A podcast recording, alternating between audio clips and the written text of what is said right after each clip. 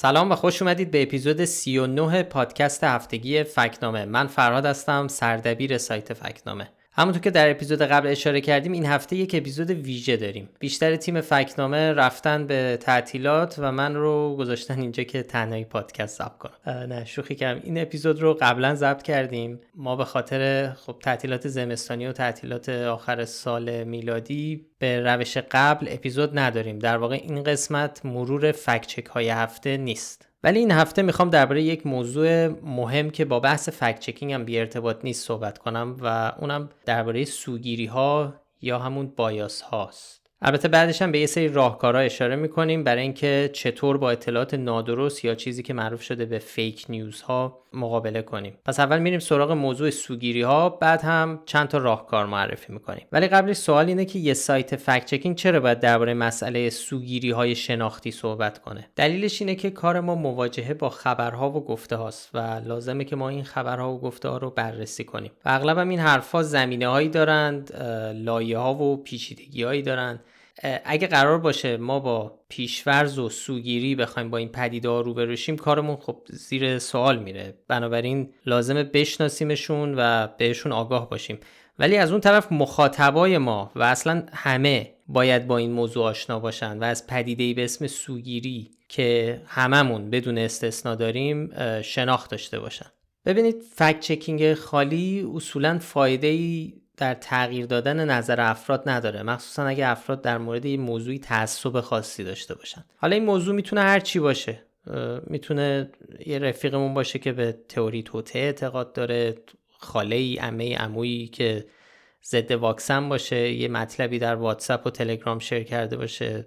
هر چی دیگه. حالا مثال مثالا زیاده وارد مستاقاش نمیشه و به احتمال زیاد اگه شما براشون یه لینکی مثلا از فک نامه بفرستید لزوما اونا قانع نمیشن. و این کافی نیست براشون. چون خب همه آدم ها تعدادی سوگیری دارن حتی شما شمایی که دارید این رو گوش می‌دید و خود بنده. هممون سوگیری داریم اصلا جز طبیعت آدم هاست و هر چقدر که تحصیل کرده باشیم روشن فکر همه این, این بحث رو دارن. اصلا از این دریچه سوگیری هاست که داریم ما با انواع و اقسام اطلاعات مواجه میشیم و روبرو میشیم. اصلا از این فیلتر رد میشه اطلاعاتی که ما بهشون می‌رسیم و این خب خیلی تاثیر داره در اینکه ما به چه جور اطلاعاتی اعتماد بکنیم یا نکنیم. این می‌تونه بستگی به پیش زمینه زندگیمون داشته باشه. نژاد ملیت دین جنسیت تحصیلات تجربه زندگی فرهنگ همه اینا می‌تونه تاثیر بذاره که ما با اطلاعات مختلف چطوری مواجه میشیم. ممکنه باعث بشه یه سری اطلاعات و فکت ها رو ازشون رد بشیم یا یه سری رو بدون هیچ تحقیقی سریع قبول کنیم. الان مثلا خودتون فکر بکنید ببینید درباره چه موضوعی خیلی با تمام وجود اعتقاد دارید بهش.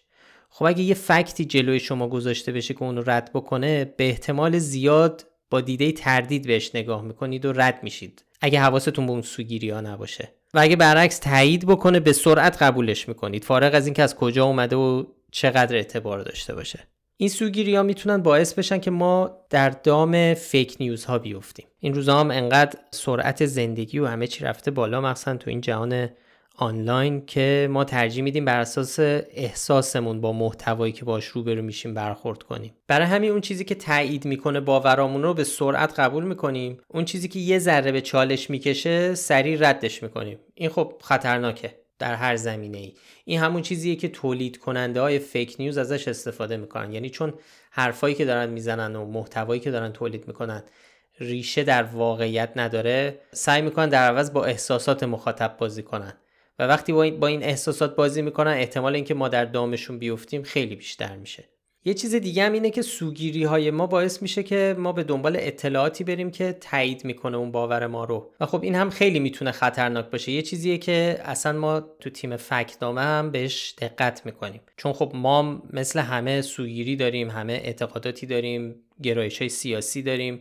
که به صورت غریزی دوست داریم اون اعتقادات و گرایش هامون تایید بشن. بنابراین هر وقت دنبال چیزی هستیم یا مثلا داریم تحقیق می‌کنیم درباره یه گفته ای مثلا اگه احساس شخصیمون یا سوگیری های شخصیمون بگه فلان موضوع اشتباهه ما خیلی آگاهانه سعی می‌کنیم اون احساس رو بذاریم کنار و اصلا خودمون رو بذاریم جای کسی که می‌خواد اون, اون رو ثابت بکنه که درسته. یعنی خودمون رو می‌ذاریم جای کسی که دقیقا با ما مخالف باشه انگار. برای همین جاهایی رو نگاه می‌کنیم و به دنبال اطلاعاتی میگردیم و هر دری می‌زنیم که اون گفته رو ثابت کنیم که درسته. برخلاف احساس اولیه‌مون.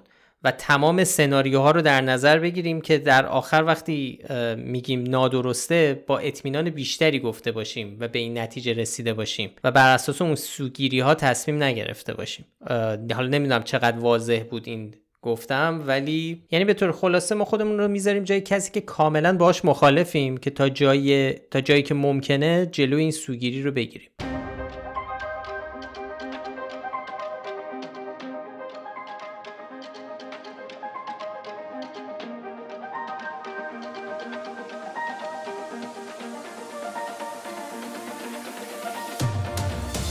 یک پدیده ای که در دهه های اخیر فیک نیوز و پخش شدن اطلاعات نادرست رو تسریع کرده شبکه های اجتماعی. فقط هم سرعتش رو نمی‌بره بالا. علاوه بر این باعث میشه که ما اصلا توی شرایط جدیدی قرار بگیریم. شبکه اجتماعی طبیعتشون اینه که باعث میشن که ما اگه حواسمون نباشه خودمون رو در یک حبابی قرار میدیم که همه تو اون حباب با هم موافقن. همه هم هم نظرن با ما و سریع کسی که با ما موافق نباشه و حرفی بزنه که مخالف اون باور اولیه ما باشه سریع mute ش می‌کنیم unfriend ش می‌کنیم unfollow می‌کنیم. الگوریتم های شبکه های اجتماعی هم چون دوست دارن ما بیشتر کلیک کنیم و فعال باشیم و حضور داشته باشیم تو اون شبکه ها جوری طراحی شدن که این حباب رو حتی محکمتر می‌کنن و گسترده ترش می‌کنن و از یه طرف هم فشرده تر می‌کنن. بر اساس سرچ هایی که می‌کنیم بر اساس رفتار آنلاینی که هر کسی داره الگوریتما به اون آدم پیشنهادی رو میده که دوباره اون باور رو تقویت می‌کنه. مثلا من اگه به زمین تخت اعتقاد داشته باشم الگوریتم به صورت اتوماتیک به من گروهایی رو معرفی می‌کنه و میگه ببین این گروه هم تو احتمالا دوست خواهی داشت. فلان هنرمند رو دوست خواهی داشت. فلان کاربر رو به من معرفی می‌کنه. و این هی باعث میشه که این توهم برای من کاربر ایجاد بشه که حرف من درسته. چرا؟ چون می‌بینم عده زیادی هستن که خب با من موافقن. ما هم هی حرف همدیگه رو تایید می‌کنیم. این تبدیل میشه به یک حباب. و تو این حبابه که اطلاعات نادرست به راحتی و بدون اینکه به چالش کشیده بشن پخش میشن.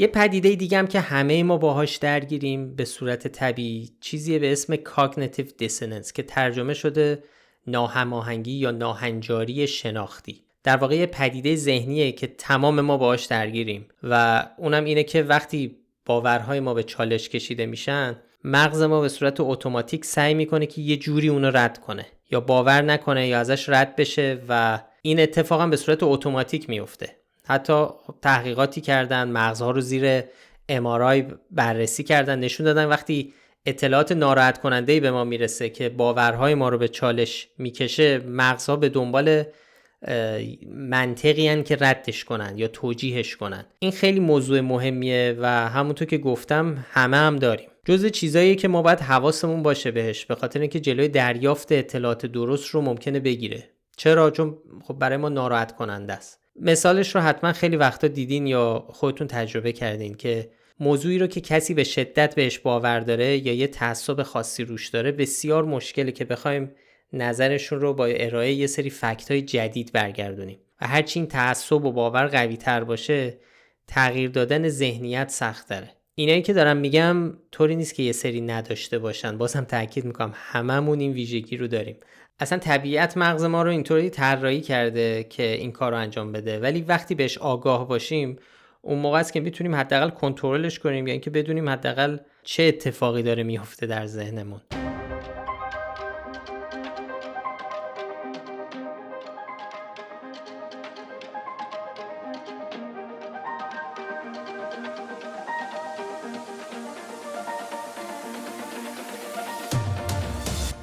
یه بایاس دیگه داریم به اسم نگتیویتی بایاس که سوگیری منفی یا منفی گرایانه میشه ترجمهش کرد. اونم اینه که مغزهای ما یه ویژگی دیگه ای دارن و اونم اینه که بیشتر به مسائل منفی توجه می‌کنن تا مسائل مثبت. یعنی مغز به اطلاعات منفی یا ناراحت کننده توجه بیشتری می‌کنه تا اطلاعات مثبتی که باش برخورد می‌کنه. نمونهش اینه که شما ممکنه مثلا یادتون رفته باشه پریروز ناهار چی خوردین یا باید خیلی بهش فکر کنید تا یادتون بیاد. ولی احتمالا مثلا فلان اتفاق بسیار بدی که در نوجوانی یا کودکی براتون اتفاق افتاده باشه رو به صورت خیلی واضح یادتون مونده باشه. که این احتمالا یه توجیه فرگشتی و اولوشنری هم داره که مغز برای اینکه از ما دفاع بکنه و برای ایمنی بیشتر خب طبیعتا به مسائل منفی ترسناک ناراحت کننده بیشتر دقت می‌کنه.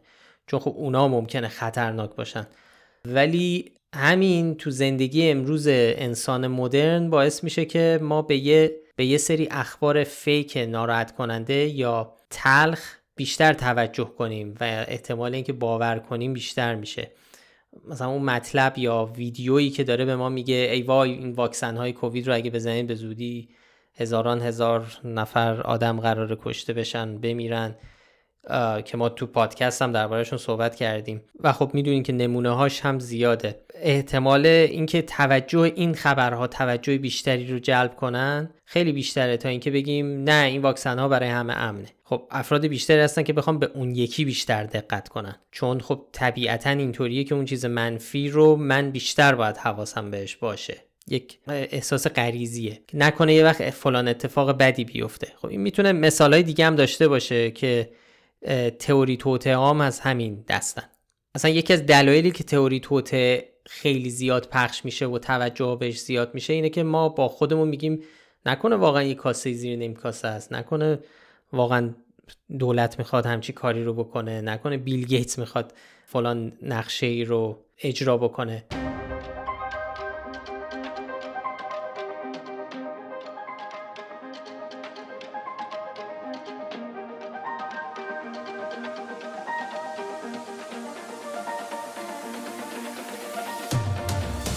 یه بحث دیگه هم که اینجا هست و در واقع یه سوگیری دیگه است و اونم کانفرمیشن بایس یا سوگیری تاییده. اونم اینه که این سوگیری به این معنیه که ما به احتمال زیاد به دنبال اون اطلاعات و اون تحلیل و نظرهایی میگردیم که باور قبلی و باور فعلی ما رو تایید کنن. اگه طرفدار فلان تیم فوتبالیم و معتقدیم مثلا فلان تیم فوتبال مثلا حقش در فلان بازی خورده شد یا فلان توطئه‌ای علیه اون سیاستمداری که من طرفدارشم پیش اومده ناخداگاه میریم دنبال اون اطلاعاتی که این فرضیه منو تایید کنن. و باز با استفاده از اونها باور خودمون رو تقویت می‌کنیم. اونایی هم که باور منو تایید نمی‌کنن اون اون یعنی اون اطلاعاتی که باور منو تایید نمی‌کنن هم رد می‌کنیم. به چالش می‌کشیم و می‌ذاریم کنار و می‌گوییم نه اینا مثلا اینا معتبر نیستن. میریم دنبال چیزایی که نظر ما رو تایید کنن. اونا یهو برای ما اعتبار پیدا می‌کنن. اینم تو کار فکت چکین جزو اون چیزایی که خیلی باید مواظبش باشیم. کسی که فکت چک می‌کنه باید مواظب این سوگیری خودش باشه. چون اگه مثلا از اون سیاستمدار خوشش نیاد یا تو زندگی شخصیش مخالف باشه با اون آدم یا یه حرفی رو داره بررسی می‌کنه که با باور شخصی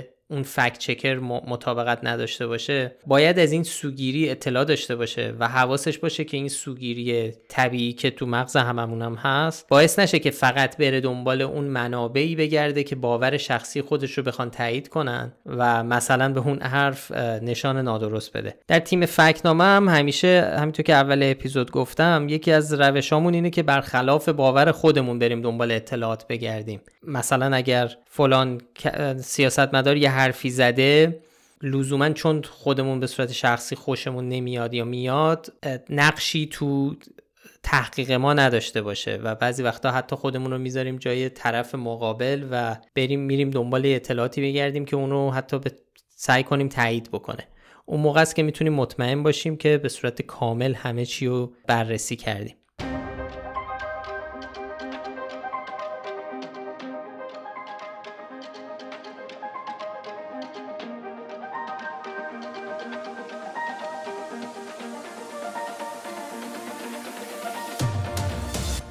خب این سوگیری های اشخاص و افراد بود ولی رسانه ها هم سوگیری دارن همیشه. خیلی کم پیش میاد که نداشته باشن. بالاخره خب یه سری آدمایی که دارن این رسانه ها رو میگردونن. بعضی از این سوگیری ها و جدیدگیری ها عمدیه. بعضی وقتا هم عمدی نیست. ولی خب ما باید حواسمون باشه که مطالبی که در رسانه های مختلف می‌خونیم این موضوع رو هم مد نظر قرار بدیم و با این نگاه در واقع دریافتشون کنیم البته وقتی داریم درباره سوگیری رسانه ها صحبت می‌کنیم منظورمون فیک نیوزایی نیست که به صورت آمدانه در حال منتشر شدنن بعضی وقتا ممکنه روزنامه نگارا، مفسرا یا تحلیلگرا به صورت غیر عمدی اجازه بدن که سوگیری های شخصیشون در پوشش اون اخبار تاثیر بذاره. مثلا اگه خبرنگارا یا گزارشگرا حواسشون نباشه که جلوی نفوذ این سوگیری هاشون به پوشش خبری رو بگیرن این باعث میشه که تاثیر بذاره روی اینکه اون خبر رو چطوری پوشش میدن. این سوگیری ها ممکنه باعث بشن که از روی یه سری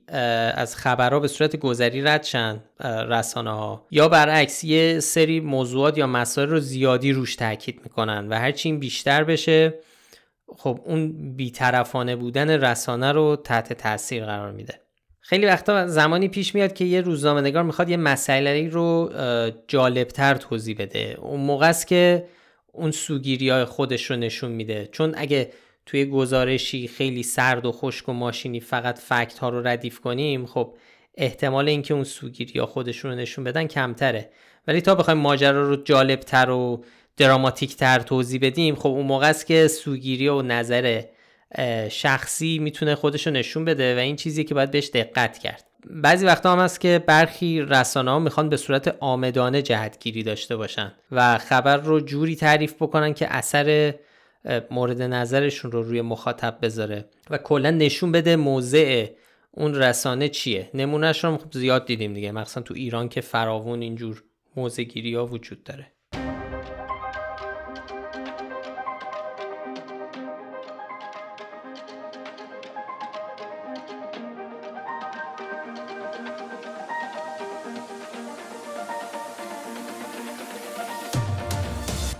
خب حالا ما به عنوان مخاطب کاربر یا کسی که می‌خواد از رسانه استفاده بکنه چیکار می‌تونیم بکنیم؟ یکیش اینه که از اون حباب خبری و اون حباب رسانه‌ای که برای خودمون ساختیم بیایم بیرون. به احتمال زیاد وقتی ما خبرهامون رو از جاهایی می‌گیریم که معمولا از موضع ما حرف می‌زنن. مثلا اگه طرفدار فلان حزب سیاسی هستیم یا فلان جناح سیاسی روزنامه های اون جناح رو می‌خونیم. خبرگز... خبرگزاری های نزدیک به اون تفکر سیاسی رو دنبال می‌کنیم. خب این باعث میشه که ما فقط با یک نوع سوگیری مواجه باشیم و این در شکل دادن اون اطلاعاتی که داریم تاثیر می‌ذاره. یه راه سادهش اینه که خودمون رو جدا کنیم از اون حباب و خودمون رو محدود نکنیم به خوندن اون رسانه هایی که موافق ما هستن و باورهای ما رو تایید می‌کنن. با اینکه یه ذره سخته ولی باید جدا شه آدم و توی اون سبد رسانه ای که داریم رسانه هایی رو که شاید با ما موافق نباشن از نظر سیاسی اونا رو هم قرار بدیم. این باعث میشه که دیدگاه های طرف مقابل رو هم می‌خونیم و تصویر کاملتری از اوضاع به ما میده. از اون طرف مواظب اون گزارش های خبری باید باشیم که بیشتر شبیه نظر و تحلیلن. زیاد هم دیدیم. شاید در خبرگزاری ایران زیاد دیده میشه. داره مثلا داره خبر رو توضیح میده ولی توش هی میاد میگه که فلانی به فلان موضوع اعتراف کرد. یا نخست وزیر رژیم سینوسی طی سخنانی عجیب گفت فلان. اینا سوگیری رو مشخص می‌کنه و باید مواظب اینطور استفاده از ادبیات باشیم. چون گزارش خبری جای اینکه بگیم فلان چیز عجیبه یا فلان کس اعتراف کرد مثلا یه رئیس جمهوری داره صحبت می‌کنه رو بگیم به فلان موضوع اعتراف کرد فلان رئیس جمهور جاش تو گزارش خبری نیست. اون بحث تحلیله. شما رسانه یا می‌تونید اون تحلیل رو بذارید بر عهده خواننده و فقط فکت ها رو ارائه بدید. یا به عنوان یه مطلب تحلیلی و نظر منتشرش کنید ضمن اینکه تو مقاله ها دقت کنید که به به چه سند و منبعی ارجا داده میشه. اگه دیدید یه رسانه فقط از یک جور اطلاعات استفاده می‌کنه مثلا فقط به یک سازمان ارجا میده به یک سری افرادی ارجا میده که متعلق به یک جناح سیاسی هستن این می‌تونه نشونه واضحی از سوگیری رسانه ای باشه. یا حتی وقتی دنبال منبع که بگردید یه پدیده ای هست به اسم چری پیکینگ یا دستچین کردن یا گلچین کردن. اونم وقتیه که یک شخص یا یک رسانه برای پیش بردن هدف خودش از اون سبد اطلاعاتی که داره صرفا اونهایی رو دستچین می‌کنه که به نفع اون دیدگاه مد نظرشه. مثلا من اگه بگم تابستان خیلی فصل خوبیه و برای اینکه شما رو قانع بکنم حرف از هوای گرمش بزنم از تعطیلات از تفریحاتی که بیرون میشه کرد اینا. ولی اساسا هیچ اشاره به مثلا پشه هاش نکنم به گرمازدگی نکنم به رطوبت هوا اینا همه رو بذارم کنار. و فقط به شما بخشایی از اطلاعات رو بدم که درستم هستن. ولی همه داستان رو ارائه نمی‌کنن. همین نشان گمراه کننده ای که تو فکنامه داریم همینه. فقط بخش هایی از اطلاعاتی رو بدم که غلط هم نیست اما همه واقعیت نیستن. هدف هم اینه که اون تصویری که من می‌خوام ساخته بشه.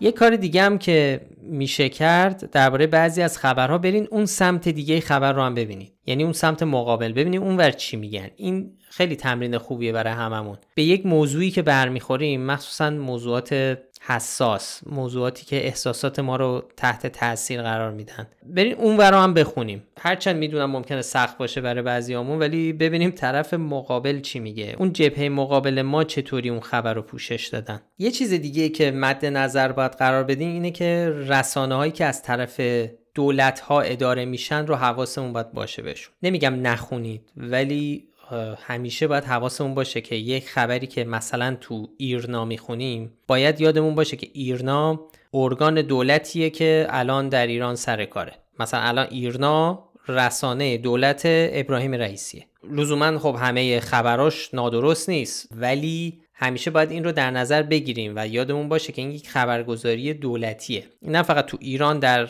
همه جای جهان هم خبرگزاری هستن که دولت اینا رو اداره می‌کنه. مثلا شینهوهای چین. اگه یه خبری به اونجا ارجا داده میشه این خبر باید یادمون باشه که این خبرگزاری رسمی دولت چینه و لزوما به اون معنی روزنامه نگاریش مستقل نیست. بازم تاکید می‌کنم بحث بیاعتمادی نیست. بحث اینه که تمام همیشه این نکته رو هم در مواجهه با خبرهای اینجور خبرگزاری ها باید در نظر بگیریم. یه بحث دیگه هم اینه که به ادبیات اون متن یا رسانه باید توجه کنیم. اگه دیدیم یه رسانه از کلمات احساسی یا جمله های جهتدار استفاده می‌کنه مثلا اگه گفت رژیم جنایتکار فلان کشور یا مثلا حکومت آخوندی ایران نمی‌دونم. اینا باید شاخک های ما رو به کار بندازه که با یک رسانه جهتدار طرفیم. حالا همه اینا رو که گفتم ولی بازم تاکید بکنم که حواستون باشه که یه خبر یا یک محتوایی که اومده جلوی چشمتون رو صرفا چون با نظر شما مخالفه به عنوان فیک نیوز ردش نکنید این کار رو ممکنه خیلی از ما بکنیم. خیلی وقتا تا یه مطلبی می‌خونیم مثلا خیلی وقتا که فقط تیتر رو می‌خونیم. تا یک تیتر رو می‌خونیم با... که با اون باور قبلی ما جور نیست سریع میگیم این fake ه در حالی که باید مواظب اون رفتار اتوماتیک مغزمون باشیم و یه جوری باش مبارزه کنیم و مطمئن بشیم که fake ه یعنی با دلیل بیاریم fake ه و صرفا چون با نظر ما مخالفه اونو رد نکنیم. خب این روزا همه برای هم لینک میفرستن مقاله میفرستن میگن اینو ببین برای منبع میفرستن که اینو ببین نگاه کن. برمیخوریم بهشون در فضای آنلاین و شبکه اجتماعی. حالا راههایی هست که بشه فهمید که اون لینک یا مقاله قابل اطمینان هست یا نه. یه سریاش رو الان گفتیم درباره سوگیری خود رسانه. ولی وقتی یه مطلبی رو می‌بینیم یکی از کارهایی که می‌تونیم بکنیم اینه که URLش رو چک کنیم ببینیم از کجا اومده. مثلا به دامنش نگاه کنیم ببینیم آخرش .com .edu یا گاو جی او وی اینا هر کدوم معنی به خصوصی دارن. مثلا EDU که از education میاد مخصوص نهادهای آموزشیه. مثلا دانشگاه ها برای همین اگه یه نفر لینکی برای شما فرستاد از harvard.com باید حواستون باشه که هاروارد EDU سایتش. و اگه چیزی غیر از EDU بود اون قطعا سایت رسمی هاروارد نیست. یا مثلا حالا درباره سایت های دولتی آمریکا همیشه .gov تهشه .gov government. آخر آدرس اون وبسایت هاست. به همین دلیل اگه دیدین کسی از مثلا whitehouse.com چیزی فرستاده بود بدونین که این White House در واقع White House واقعی نیست. ربطی به کاخ سفید نداره. یا هر چیزی که غیر از .gov آخرش بود. version ایرانیش هم هست که BBC Persian fake ساخته شده ولی خب هیچ ربطی به BBC اصل کاری نداره. معمولا سایت های fake news دومینشون یا دامنشون رو جوری انتخاب می‌کنن که نزدیک باشه به اون سایت اصلی که می‌خوان شما فکر کنید. اونا هستن. خیلی هم زیاده. در همه جای دنیا اتفاق میفته تو ایران هم نمونه هاش زیاده.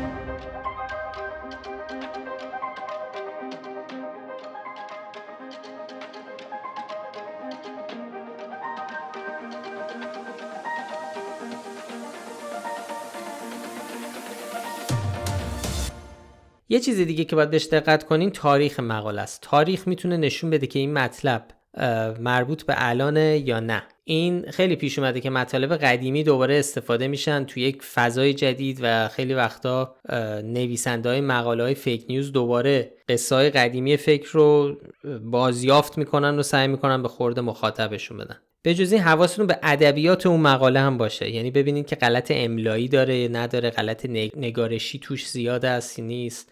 مثلا راجبه رو ر الف جیم ب نوشته یا نه.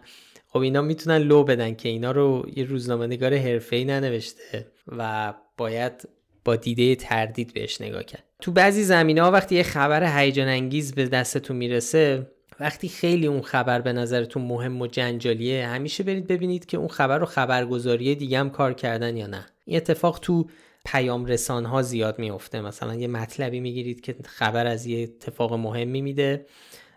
با خودتون بگید که اگه این خبر واقعی باشه قطعا این خبر رو جای دیگه هم منتشر کردن دیگه. اگه فلان سیاست مدار مهم واقعا از دنیا رفته باشه خب الان باید صدر خبرهای رسانه های اون کشورها باشه. حالا به هر شکلی باید بهش اشاره شده باشه. وقتی هیچ جا نیست یه ذره دست نگه دارید. تقریبا تقریبا می‌تونید مطمئن باشید که این واقعی نیست. یه روش دیگه هم که میشه استفاده کرد اینه که باید دقت کنیم به منابعی که اون مقاله بهش ارجاع داده. معمولا مقاله های آنلاین مثل مثلا مطلب های فکت‌نامه همشون hyperlink دارن. یعنی هر ادعایی که میشه به صورت hyperlink شما می‌تونید روش کلیک کنید و برین به اون منبعی که این اطلاعات ازش اومده. اگه همچین چیزی ندارن و هیچ اشاره هم نشده باید بیشتر دقت کرد. متاسفانه تو رسانه های فارسی خارج از کشور هم این وجود داره که hyperlink نمی‌ذارن ولی خب بعضیاشون این رو میگن که خبر از کجا اومده و منبعش کجاست. ولی اگه اینا هیچ کدوم نبود اون جاییه که باید به اعتبار اون مقاله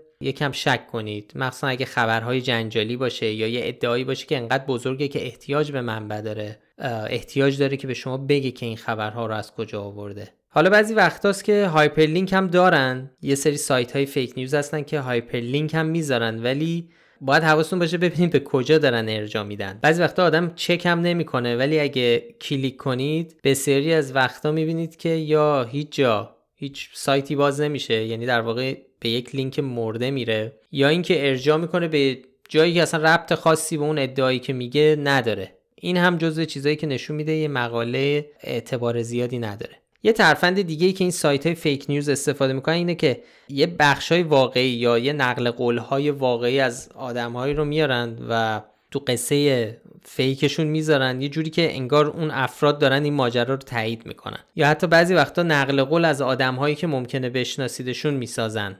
این این کمک می‌کنه به اینکه اون مقاله توسط تعداد بیشتری آدم باور بشه. و در آخرم اینو بگیم که هر وقت به موضوعی شک داشتید سر بزنید. به سری سایت های فکت چکینگ می‌تونید سر بزنید فکنامه در مورد بعضی مسائل ایران و ببینیم ما این موضوع رو بررسی کردیم یا نه. یا اگر موضوعات حالا جهانی و بین باشه یا مربوط به کشور خاصی باشه تقریبا تو همه کشورها سایت های فکت چکینگ وجود دارن. می‌تونید سر بزنید مخصوصا الان با Google Translate هم خیلی راحت تر شده خوندن سایت ها به زبون های مختلف. و ببینید که این خبر یا موضوع موضوع فلان موضوع جنجالی رو بررسی کردن یا نه. خب این روش هایی بود که بد نبود بگیم واسه اینکه کمتر تو دام خبرهای جعلی بیفتیم. واقعا هم اونقدر سخت نیست. وقتی یه ذره دقتمون رو بیشتر کنیم مغزمون کم کم آموزش می‌بینه تو این مواقع و شاخکاش به کار میفتن زنگ خطر رو در به صدا در میاره. اینا حالا مباحثی بود که به نظرم به درد هممون می‌خوره. منم بدم نمیومد یه دور برای خودم یادآوری کنم اینا رو و از این فرصتی که همه رفتن مرخصی استفاده کنم و براتون برم بالا منبر. امیدوارم که به دردتون خورده باشه و حواس هممون بیشتر جمع باشه که تو این وضعیت بلبشویی که در فضای آنلاین در همه جای دنیا پیش اومده بهتر بتونیم خبرهای فیک و اطلاعات نادرست رو تشخیص بدیم و تو دامشون نیفتیم. حالا که حرف از منبع زدیم می‌گفتم باید منبع ارجا بدیم منم باید بگم منبعم برای این حرفایی که زدم کتابی بود که اخیرا خوندم و به نظرم کاش ترجمه بشه تو ایران. خیلی کتاب خوشخان و آسون و قابل فهمی بود برای همه. اسمش هم از True or False. نویسندش هم سیدنی اوتیسه خانم اوتیس قبلا تحلیلگر داده بوده در CIA و با توجه به تجربه ای که داشته این کتاب رو نوشته خیلی کتاب خوبیه. پیشنهادش می‌کنم به هر کسی که دوست داره و علاقه داره بخونه. یه مروری اولش می‌کنه درباره تاریخچه فیک نیوز تاثیرش در طول تاریخ. و یه بخش دوم کتاب هم در واقع توصیه هایی است برای مقابله با اخبار نادرست. هفته دیگه هم همون جوری که تو اپیزود قبل گفتیم ما نسخه صوتی مستند حسن عباسی رو که پارسال تقریبا همین موقع ها منتشرش کردیم بارگذاری می‌کنیم روی پادکست. نسخه تصویریش رو هم می‌تونید روی یوتیوب پیدا کنید رو کانال تلگرام ما هم هست. ولی اگه نخواستید می‌تونید نسخه صوتیش رو هم از همینجا تو همین پادکست بشنوید هفته دیگه. اسمش هم هست حسن عباسی کیسینجر خودخوانده مراسم حکومتی. بخش دوم یک یعنی یکی از دو مستندیه که ما درباره مروجان اصلی تئوری توته در ایران ساختیم که اولیشم علی اکبر رایفی پور بود. خب خیلی ممنون که وقت گذاشتید برای این اپیزود. هفته دیگه اپیزود عباسی رو میشنوید و هفته بعدش هم که با رضا برمیگردیم به روال سابق و مرور فکچک های هفته. پس تا موقع وقتتون بخیر و خدا نگهدار.